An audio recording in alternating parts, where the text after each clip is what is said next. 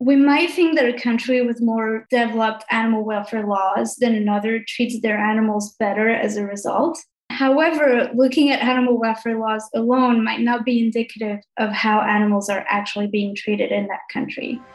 The global food system is facing unparalleled challenges and changes. So, how can we reset for a better, more sustainable future? Introducing Control Alt Meat, the weekly podcast that explores the issues transforming the global food business. I'm your host, Katie Briefel. Come join me as I speak to the innovators and investors, policymakers and product developers, the scientists and the chefs who are all on the front line reshaping the future of our food. There's been a lot of discussion and concern about the implications of Brexit on our food system in the UK. Today, I'm joined by Alice Di Concetto, a consultant at Animal Law Europe, a consultancy she founded which specialises in issues related to animal welfare in EU animal law and policy. She was also a comparative animal law fellow in the Animal Law and Policy program at Harvard Law School. In this episode, Alice provides an overview of what animal law means and how Brexit is going to potentially affect animal welfare in the UK. I hope you enjoy the discussion.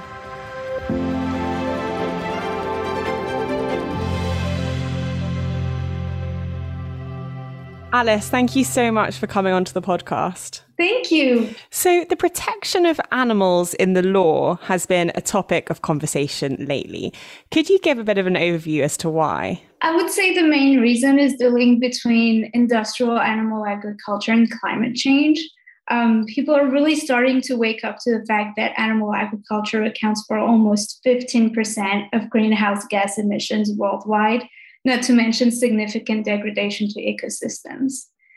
Another reason has to do with, um, I would say, the undercover investigations conducted by rather courageous animal advocates on farms, on the trucks that transport the animals to the slaughterhouses, and in the slaughterhouses themselves.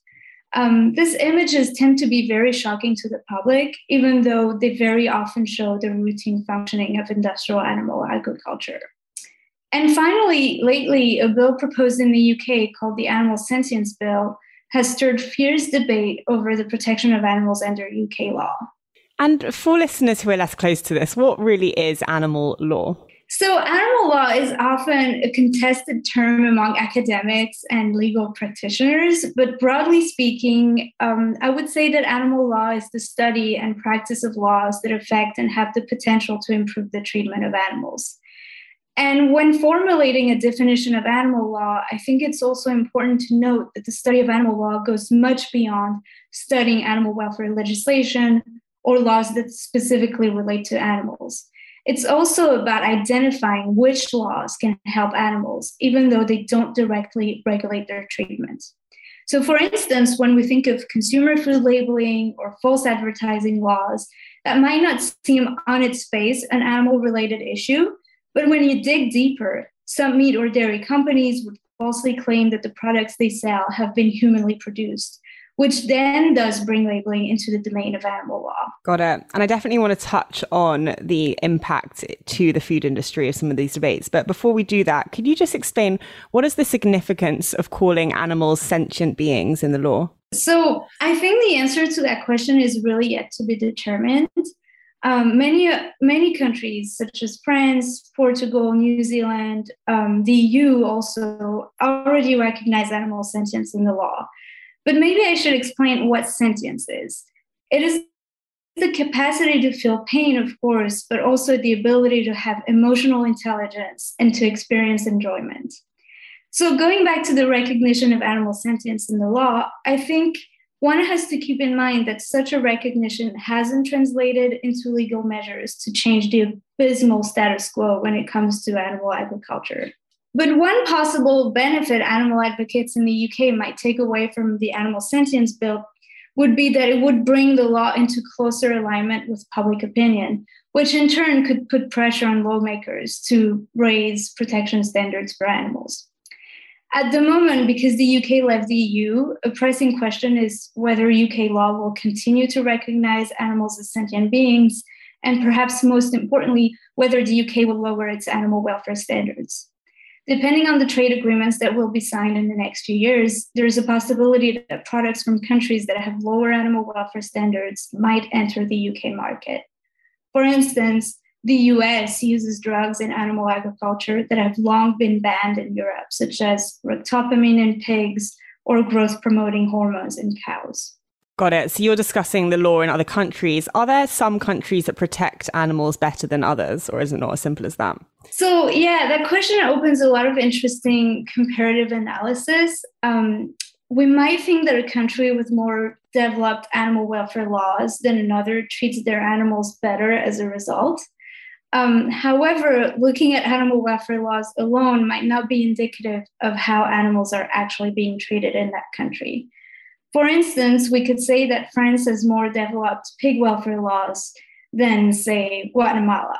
But because Guatemala has almost no factory farms, you're actually better off being a pig in Guatemala than in France. And so, how is protecting animals going to be impacting food businesses and the, the food system and industry going forward? So, that really depends on the extent to which a legislature is able and willing to protect animals um, if you have a minimalist view of animal protection and you focus on minor changes, such as a bit more space allotted for animals in cages, the implications on food businesses are quite limited.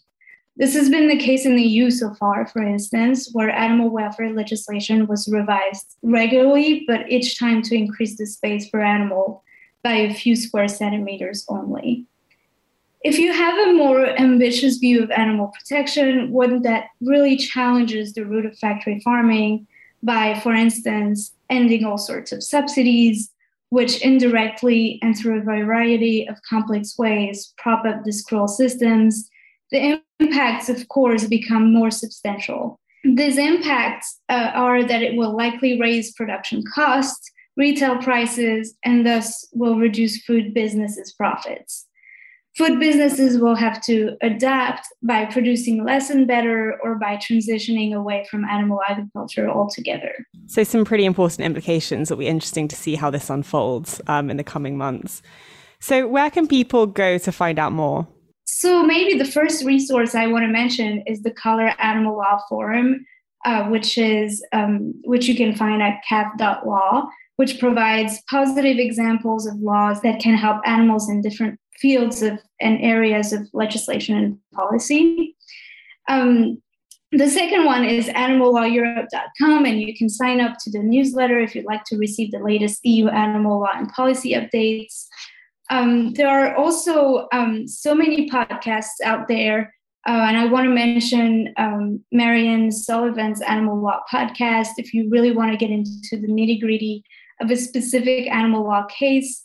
Uh, but I also want to mention the excellent Paw and Order podcast from Animal Justice Canada for maybe a broader audience. And if you don't necessarily want to get into the technicality of a specific court case.